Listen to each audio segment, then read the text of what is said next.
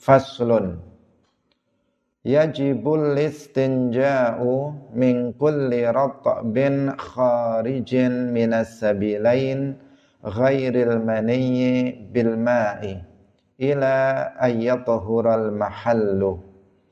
Faslun utawi iki iku fasal suwiji.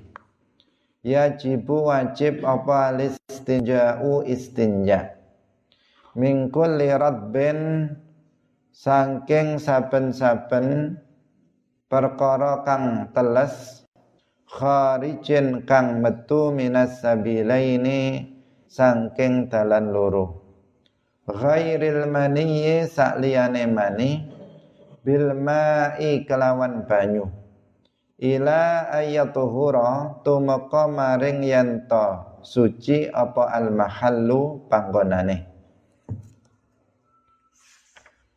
au au yamsahuhu utawa ngusap utawa ngusap sapa wong ing panggonane metu bisala masahatin kelawan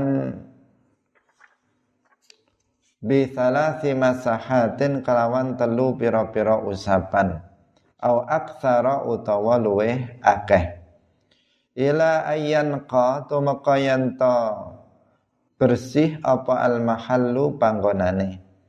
Wa in baqiyalan senajan uh, tetap apa al atharu labete biqali'in kelawan perkara ngangkat najis tohirin kang suci jamidin kang uh, padet ghairi muhtaramin kang ora dan hur dan hormati dan muliaaken. Min ghairin tiqalin sangking tanpa pindah wa qabla jafin dan ing dalem sakwurunge saurunge garing. Hadirin pemirsa Madu TV rahimakumullah istinja.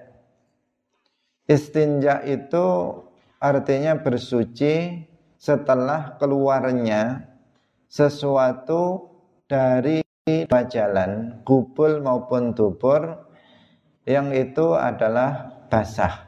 Nah, ini disebut dengan istinja. Biasanya orang menyederhanakannya dengan mengatakan bahwa istinja itu yaitu bersuci setelah kencing atau berak. Sebenarnya tidak terbatas pada kencing ataupun berak istinja. Tetapi itu biasanya hanya untuk memudahkan karena umumnya. Jadi umumnya orang itu istinja itu setelah kencing atau setelah berak. Tetapi istinja itu wajib dari setiap benda yang keluar dari dua jalan, kubul atau dubur dengan ketentuan sebagai berikut. Yang pertama, benda tersebut keluar dalam keadaan basah. Jadi benda yang keluar dari kubul ataupun dubur itu dalam keadaan basah yang mencemari tempat keluarnya. Nah, sehingga tempat keluarnya itu menjadi basah. Ini ketentuan yang pertama. Sehingga apabila yang keluar dari kubul atau dubur itu misalnya sesuatu yang sesuatu yang padat nah, tidak ada basah-basahnya nggak basah misalnya maka di sini tidak wajib istinja. Misalnya yang keluar kerikil murni nggak nggak bercampur dengan air nggak bercampur misalnya dengan sesuatu yang basah nah, seandainya ada seperti itu maka nggak wajib istinja. Karena apa karena enggak basah. Nah, tetapi jika yang keluar itu basah, nah, padat tetapi basah, misalnya bercampur dengan air, maka di sini uh, apa namanya mewajibkan istinja. Kemudian yang kedua, ghairil mani, yang keluar itu selain mani. Nah, karena kalau mani, maka itu eh, apa namanya tidak mewajibkan untuk istinja tetapi mewajibkan mandi. Ya, mewajibkan mandi dalam madhab syafi'i mani itu hukumnya suci bukan najis.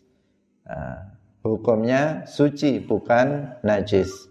Uh, tetapi apabila seseorang itu mengeluarkan mani maka disunnahkan untuk istinja tidak wajib tetapi sunnah untuk istinja nah, kewajibannya adalah mandi adapun istinja bagi dia itu hukumnya adalah sunnah.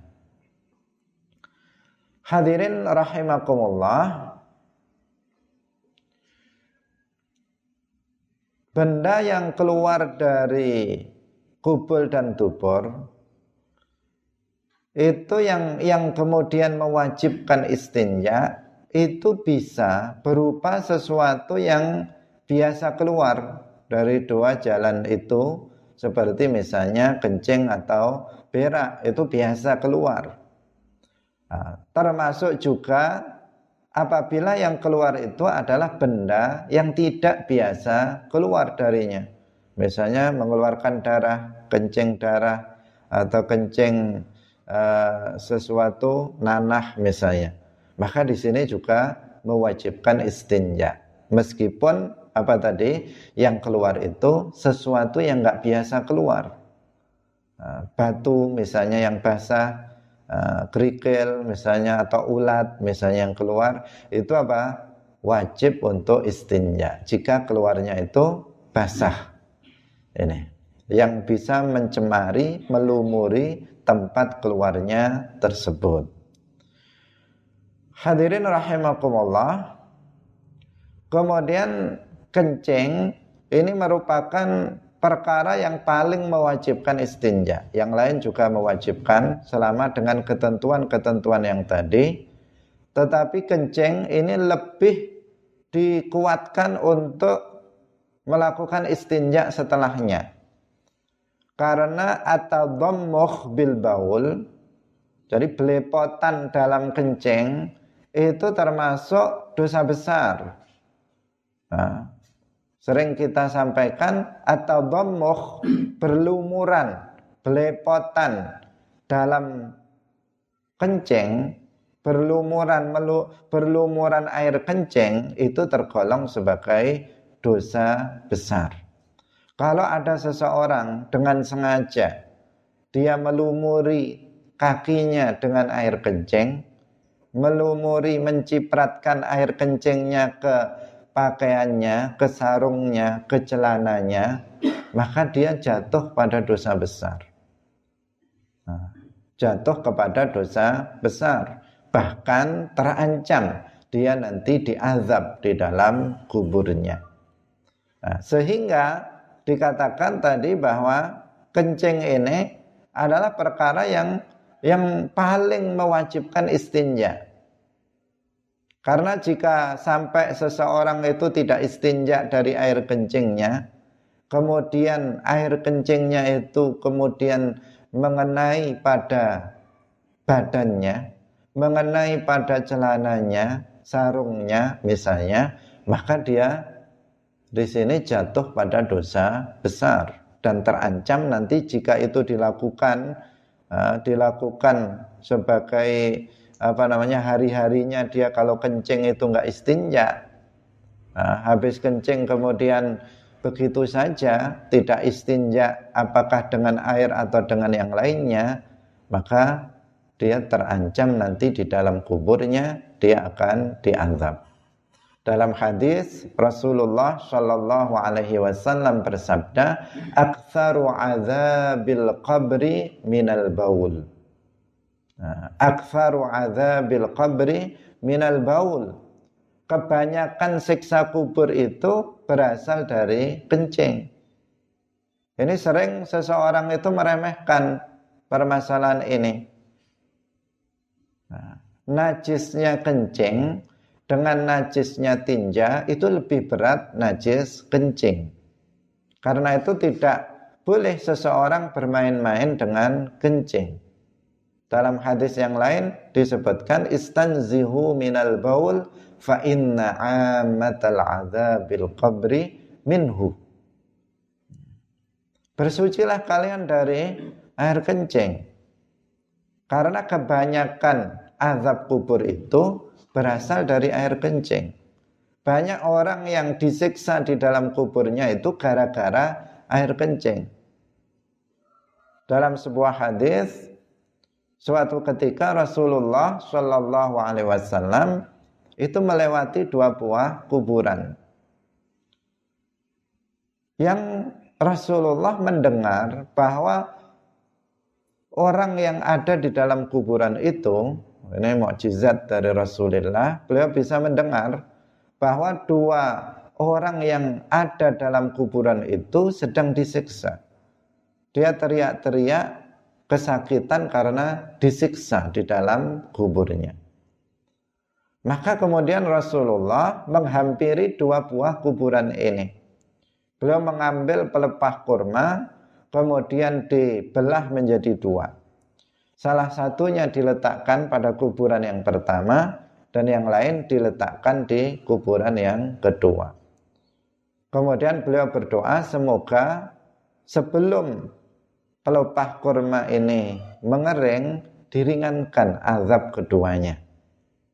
Nah, setelah itu ditanyakan oleh para sahabat, keduanya diazab di dalam kuburnya, ini tentu karena mereka melakukan dosa besar. Kemudian Rasulullah mengiyakan, memang betul keduanya itu telah melakukan dosa besar. Yang satu itu karena ketika hidup di dunia itu hobinya namimah, mengadu domba, mengutip perkataan satu orang disampaikan ke orang lain. Kemudian orang lain itu mengatakan sesuatu tentang orang lain disampaikan lagi kepada orang tersebut. Tujuannya agar keduanya bertengkar, agar keduanya itu bermusuhan. Itu namanya namimah. Misalnya si A datang kepada si B Kemudian dia bertanya kepada si B. Si B, menurut kamu si C itu bagaimana? Orangnya kayak apa? Menurut kamu tipenya kayak apa? Akhirnya si B pun komentar tentang si C. Oh si C itu orangnya eh, nggak uh, baik, orangnya sombong, orangnya nggak sopan dan sebagainya. Nah, akhirnya dia pun datang kepada si C. Setelah datang dari B, dapat bahan, kemudian dia datang kepada si C mengatakan, tadi saya ke rumahnya si B, katanya kamu itu orangnya uh, sombong, kamu itu nggak sopan, kamu itu jelek dan seterusnya. Nah, akhirnya apa? Akhirnya si si C ini kemudian membalas, oh si Si B lebih parah, itu orangnya saya lewat aja nggak ditaruh. Dia orangnya memang uh, sok uh, sok pintar, sok kaya dan seterusnya. Akhirnya apa? Dia pun datang lagi kepada si B, si memberitahukan. Nah, akhirnya apa? Kedua orang ini yang asalnya bersaudara sesama muslim, si B dan si C akhirnya bertengkar bertengkar gara-gara orang tersebut. Maka ini namanya namimah. Orang yang pekerjaannya seperti ini, uh, yamsi bin namimah, maka dia akan terancam diazab di dalam kuburnya. Kemudian yang satu, Rasulullah menjelaskan yang satu yang diazab di dalam kuburnya itu adalah karena dia tidak bersuci dari kencingnya. Dia tidak istinja dari kencingnya. Dia kalau kencing itu belipotan, tercecer sampai ke kakinya, ke badannya, ke apa namanya, eh, ke sarungnya, ke celananya.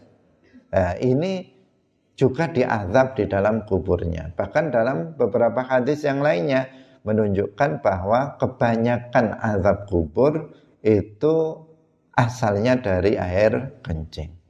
Karena itu harus hati-hati. Seseorang kalau dia sedang kencing, maka hati-hati jangan sampai kakinya terkena Jangan sampai nyiprat. Maka kalau misalnya kencing bagi laki-laki kencing misalnya berdiri itu bisa nyiprat ke kaki, jangan dilakukan kencing dengan berdiri. Meskipun sebenarnya tidak haram. Misalnya seorang laki-laki kencing dengan berdiri tidak diharamkan.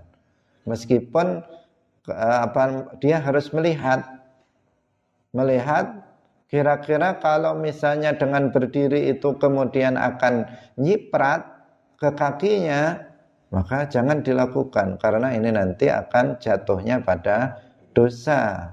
Akan dosa bahkan dosa besar jika dia sengaja untuk menyipratkan. Dia tahu ini nyiprat tetapi tetap dia lakukan.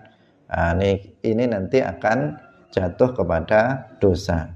Nah, apalagi dengan kemudian sengaja dimain-mainkan, sengaja dikenakan kakinya dengan alasan nanti akan saya sucikan lagi, nanti akan saya basuh dengan air. Nah, ini ini tidak boleh yang seperti itu. Meskipun setelah itu dicuci pakaiannya, meskipun setelah itu kakinya yang tadi kena kena kencing itu dibasuh, meskipun begitu tetap tidak boleh uh, tidak diperkenankan. Hadirin yang dirahmati oleh Allah Subhanahu wa taala. Nah, maka bagaimana dengan orang-orang yang asal saja ketika kencing? Pokoknya cari tempat uh, cari tempat yang agak sepi langsung kencing tanpa istinja. Maka ini tentu tidak Uh, dia bahaya nanti ketika dia sudah mati maka dia dalam bahaya Padahal istinja itu mudah. Istinja tidak mesti dengan air, tetapi istinja juga bisa dengan batu atau semacamnya yang nanti akan kita jelaskan. Hadirin pemirsa Madu TV yang dirahmati oleh Allah Subhanahu wa taala. Jadi istinja ini bisa dilakukan yang pertama dengan air, dan yang kedua adalah dengan benda semacam batu. Tidak mesti berupa batu, tetapi yang semacam batu yang memenuhi syarat seperti halnya batu. Yang pertama kalau dengan air itu bagaimana? Dan jika dengan batu atau semacamnya itu bagaimana? Yang pertama yang perlu diketahui bahwa yang paling utama seseorang istinja itu dengan batu sekaligus dengan air. Ini yang paling baik, yang paling utama. Jadi pertama dengan batu, kemudian di, eh, ditambah dengan apa namanya dengan air. Ini yang paling baik, istinja yang paling sempurna. Nah, maka di sebagian orang itu meletakkan batu di, di, di WC-nya. Jadi di WC-nya itu dikasih batu untuk persiapan istinja dengan batu kemudian setelah itu dengan air. Tapi kalau zaman sekarang itu diletakkan di toilet itu is apa namanya tisu. Jadi diletakkan tisu di toilet Tujuannya apa? Yang pertama dia istinja dengan tisu dulu, setelah itu baru dengan air. Ini adalah istinja yang paling sempurna. Nah, artinya istinja yang paling utama. Nah, dengan keduanya sekaligus. Yang kedua, dengan air saja. Nah, tingkatan yang kedua dengan air saja tanpa dengan batu atau semacamnya ini juga mencukupi, tidak masalah dengan air saja. Kemudian yang ketiga dengan semacam batu saja. Jadi dia hanya pakai tisu saja atau pakai batu saja tanpa memakai air. Ini juga boleh. Ini juga sah. Misalnya seseorang di sawah, dia kencing di sawah. Enggak masalah dia kencing di sawah. Setelah itu harus istinja. Kalau misalnya nggak ada air, maka dia bisa menggunakan batu yang ada di situ. Atau dia sudah menyiapkan tisu, misalnya bawa tisu, maka itu diperbolehkan tetapi dengan ketentuan yang nanti akan kita jelaskan Pemirsa yang dirahmati oleh Allah Subhanahu wa taala. Tata caranya bagaimana istinja dengan air? Tata caranya yaitu dengan cara tangan kanan ini menyiramkan. Ini kita hanya menyampaikan tata cara yang benar. Meskipun nanti apa namanya di sini ada juga adab atau yang lainnya, tetapi kita menyampaikan tata cara yang pokok dalam istinja. Tangan kanan itu menyiramkan air pada tempat keluarnya najis. Keluarnya kotoran itu. Jadi dia tangannya tugasnya, jadi kedua tangan ini kalau istinja difungsikan, nggak boleh salah satunya saja. Jadi tangannya itu dia men menyiramkan air ke tempat najis. Sementara tangan kirinya itu menggosok-gosoknya, Nah, sampai kemudian suci tempat kotoran tempat keluarnya kotoran tersebut. Nah, kenapa dijelaskan sampai seperti ini? Karena sebagian orang itu hanya menfungsikan satu tangan. Jadi tangan kanannya tidak dipakai, dia hanya menggunakan tangan kirinya. Dia ambil air dari bak misalnya, kemudian langsung diginikan. Nah, ini ini tidak benar praktek seperti itu tidak benar. Karena ketika dia mengambil air, maka di sini airnya sedikit. Ketika dia tempelkan ke tempat najis, maka air itu akan menjadi air najis. Jika air najis, maka di sini bukan mensucikan tempat keluarnya najis, justru meratakan najis sampai ke tempat-tempat selain tempat keluarnya kotoran itu. Nah, sehingga di sini apa? Bukan menjadikan suci, tetapi malah rata najisnya ke mana mana. Nah, ada orang yang prakteknya seperti itu karena mungkin malas atau bagaimana, nggak mau pakai tangannya keduanya, hanya pakai tangan kiri saja. Maka ini praktek yang keliru dan uh, justru akan meratakan apa namanya najis ke seluruh uh, bagian yang seharusnya tidak terkena najis. Nah, jadi dilakukan itu sampai hilang benda dan bekas kotoran tersebut, artinya sampai suci. Nah, sampai suci. Kalau dengan air itu sampai sampai suci. Sampai suci itu bagaimana bendanya hilang. Jadi bekas-bekasnya kotoran itu hilang dan juga sifat-sifatnya itu hilang. Warnanya, baunya, rasanya itu telah hilang. Maka di sini uh, namanya apa? Uh, telah suci. Tetapi dalam hal ini itu untuk mengetahui apakah benda dan sifat-sifatnya itu hilang cukup dengan dugaan yang kuat. Tidak perlu dibau. Tidak perlu cek mambu apa enggak ya misalnya. Tidak perlu seperti itu. Nah, tetapi cukup apa dugaan yang kuat ini sudah sudah sudah suci, sudah hilang semuanya. Nah, maka sudah cukup. Nah, sudah cukup. Ini dalam hal ini seperti itu, yaitu dengan cara dugaan kuat. Ketika kita istinja pasti kita akan merasakan oh ini sudah sudah suci.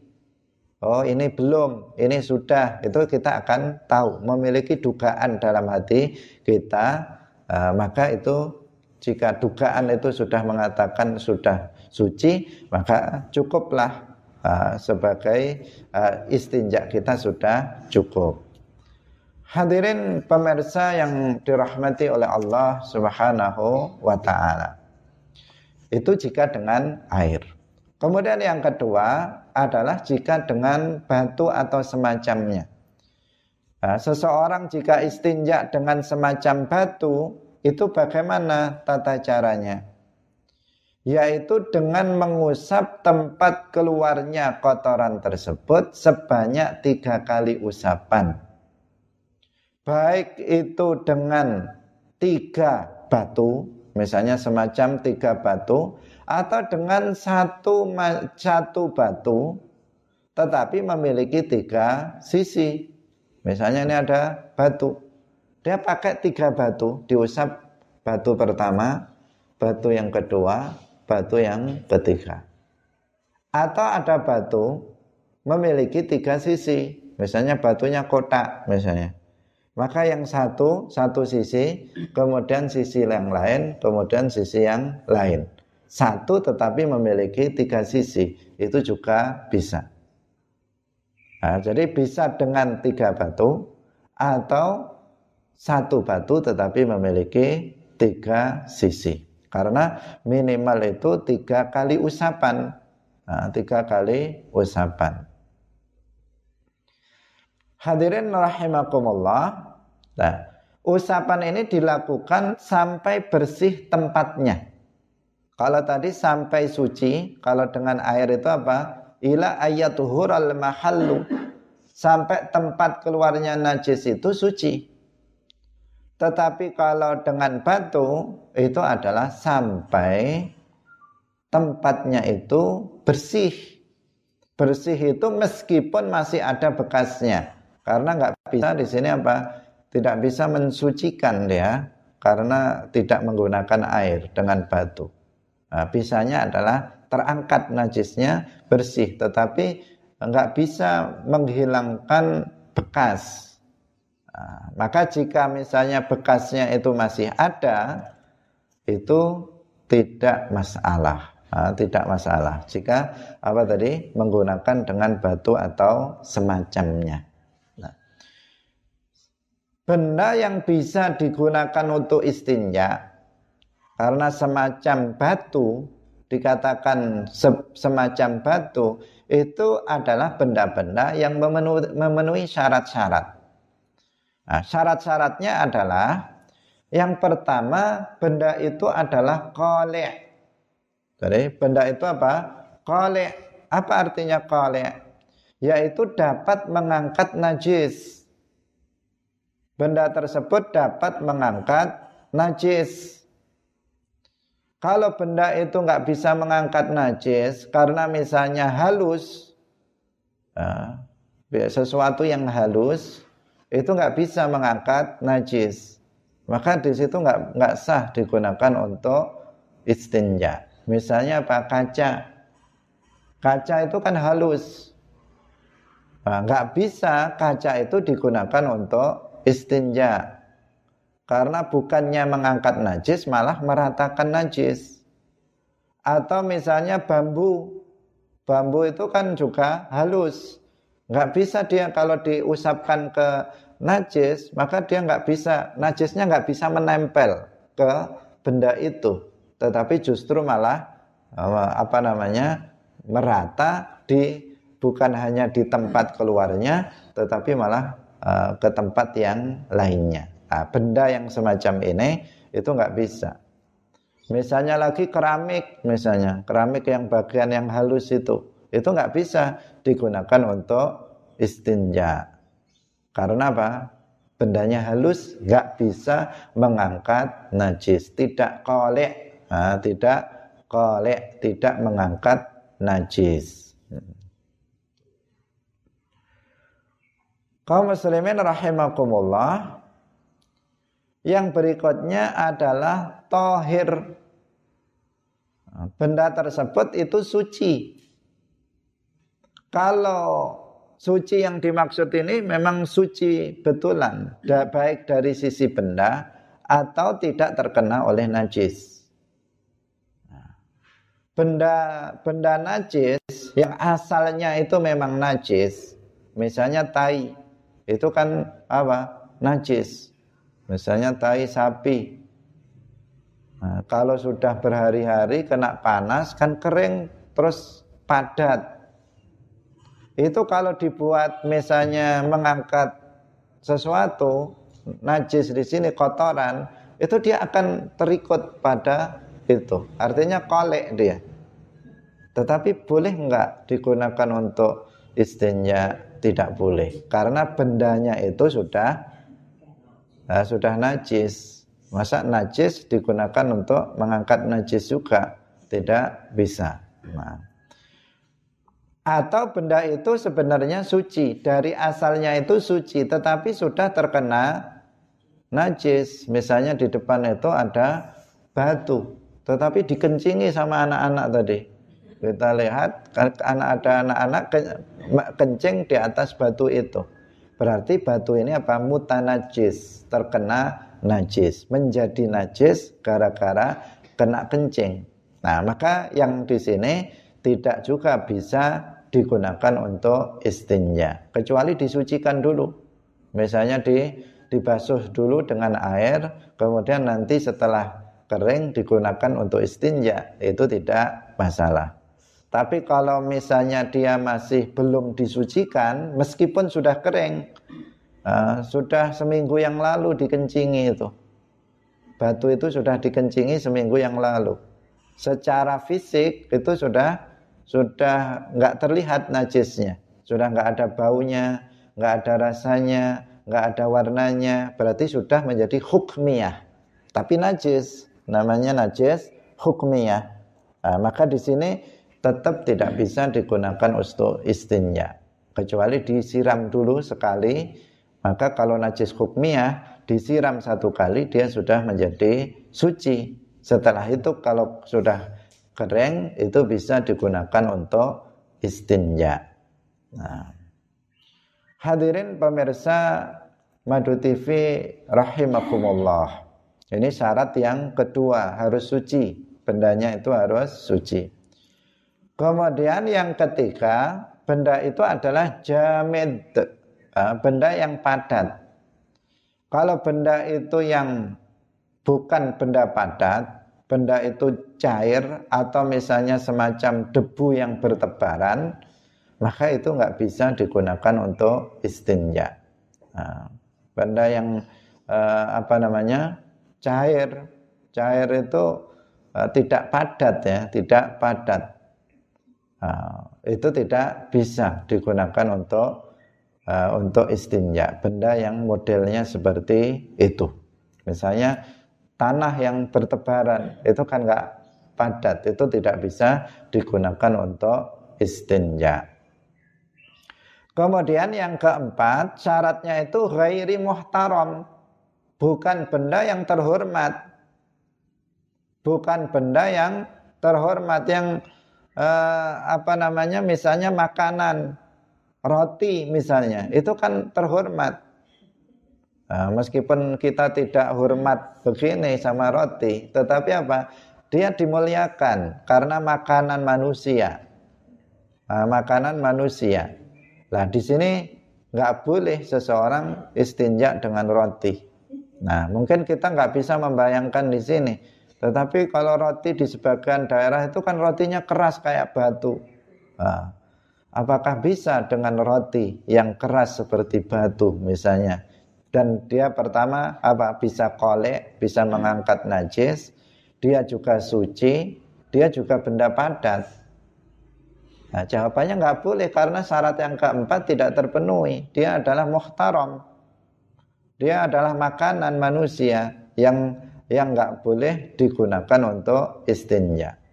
Nah, juga termasuk apa kertas-kertas yang berisi ilmu syarak maka nggak boleh digunakan untuk istinja. Ini bukan hanya tidak boleh atau tidak bisa dengan pengertian tidak bisa sah istinja dengan menggunakan benda itu dengan kertas-kertas ilmu syarak bahkan itu dosa besar bahkan kekufuran kekufuran mengeluarkan seseorang dari Islam kalau seseorang menggunakan kertas, misalnya di situ ada ayat Al-Qur'annya, di situ ada hadis-hadis Nabi, ada nama-nama Allah, ada nama Nabi, atau di situ ada ada ilmu-ilmu syara. Nah, maka di sini muhtaram.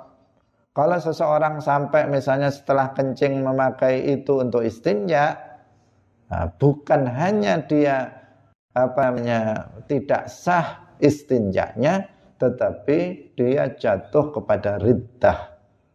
Dia keluar dari Islam dengan sebab perbuatan dia. Namanya al-kufru al-fi'liyu, yaitu kufur perbuatan, jatuh pada kufur perbuatan.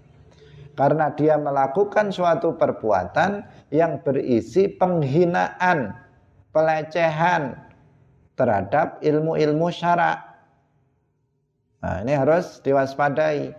Seperti yang kita sampaikan berkali-kali tentang masalah ini. Bahwa kufur itu terbagi menjadi tiga. Ada kufur i'tiqadiyun, kufron i'tiqadiyun, kufur yang berupa keyakinan dalam hati. Letaknya ada di dalam hati. Seperti seseorang yang meyakini bahwa Allah itu berupa jisim. Seperti orang yang meragukan akan adanya Allah. Dalam hatinya dia mengatakan Allah itu ada apa enggak ya? Allah itu ada apa enggak dalam hatinya. Maka dia keluar dari Islam. Atau seseorang yang meragukan terhadap kemahakuasaan Allah. Atau orang yang meragukan terhadap kerasulan Nabi Muhammad. Atau orang yang mensifati Allah dengan sifat-sifat yang mustahil bagi Allah. Mensifati Allah dengan sifat kudus, mensifati Allah dengan sifat jahal bodoh, mensifati Allah dengan sifat lemah, mensifati Allah dengan sifat-sifat manusia, maka dia jatuh kepada kekufuran. Al-Imam At-Tahawi radhiyallahu anhu ulama salaf lahir tahun 227 Hijriah wafat tahun 321 Hijriah. Berarti ulama salaf. Beliau mengatakan wa mau wasafallaha bima'nan mim ma'anil bashari faqad kafara.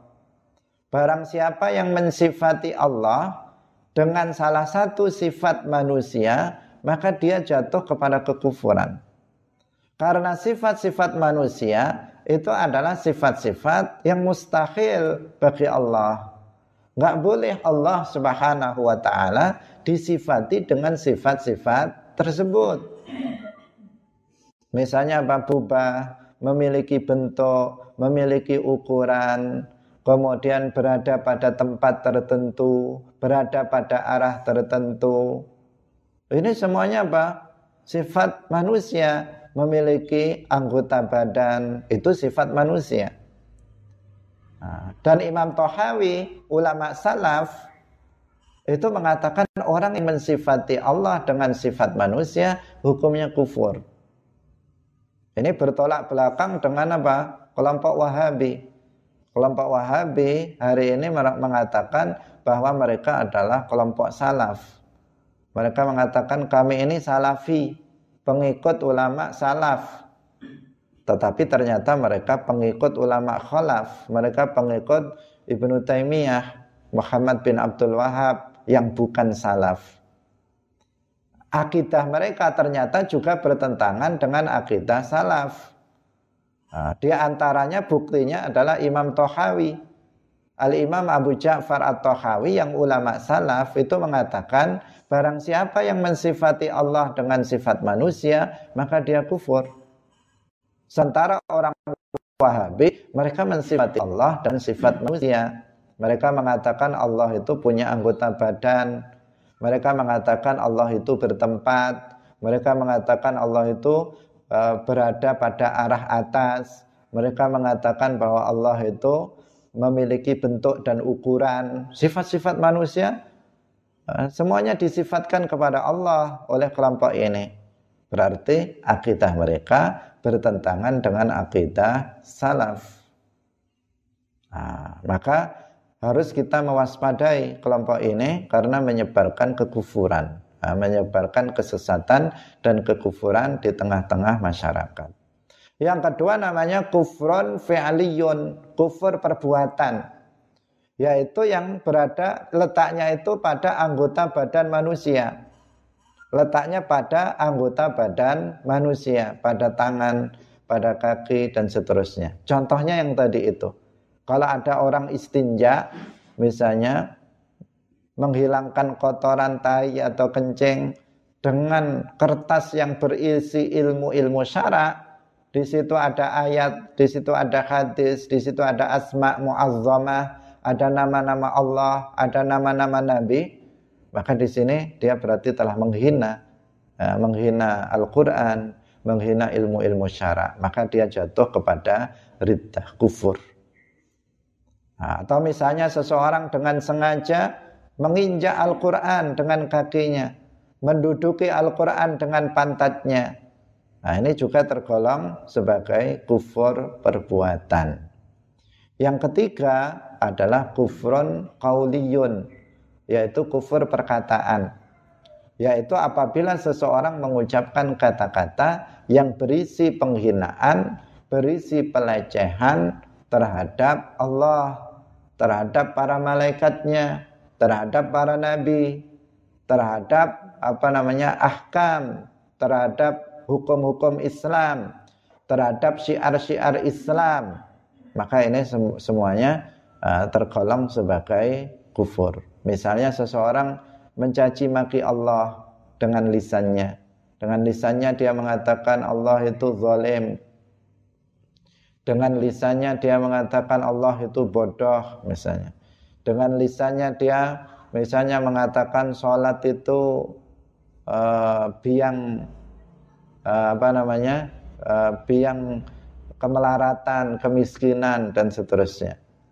Atau seseorang mengatakan tentang sesuatu mengatakan ini terjadi tanpa takdir Allah.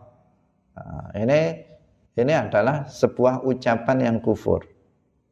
Ah, hadirin yang dirahmati oleh Allah, semoga kita dilindungi oleh Allah Subhanahu wa taala dari segala macam bentuk kekufuran hmm. karena akibatnya akan sangat berat. Ah, jauh lebih berat dari ah, dosa dosa biasa. Karena Allah Subhanahu wa taala tidak mengampuni dosa kufur. Artinya jika seseorang itu mati dalam keadaan kufur, maka Allah tidak mengampuni dosa-dosanya tempatnya adalah di dasar neraka jahanam. Nah, untuk itu kita harus lebih berhati-hati dalam masalah ini. Nah, kalau kaitannya dengan istinja, ya hati-hati, jangan sembarangan pakai uh, alat untuk istinja.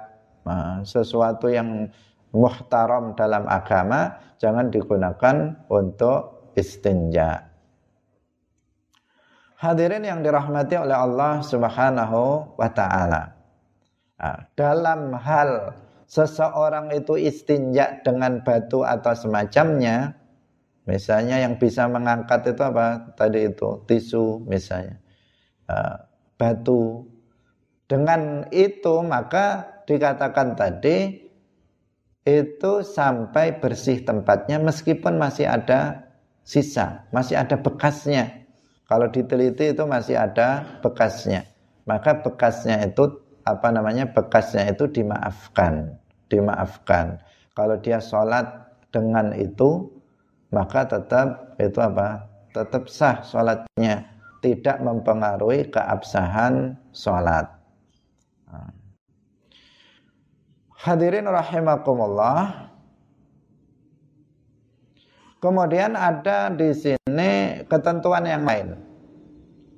Bahwa seseorang itu bisa istinja dengan batu atau semacamnya dengan dua syarat.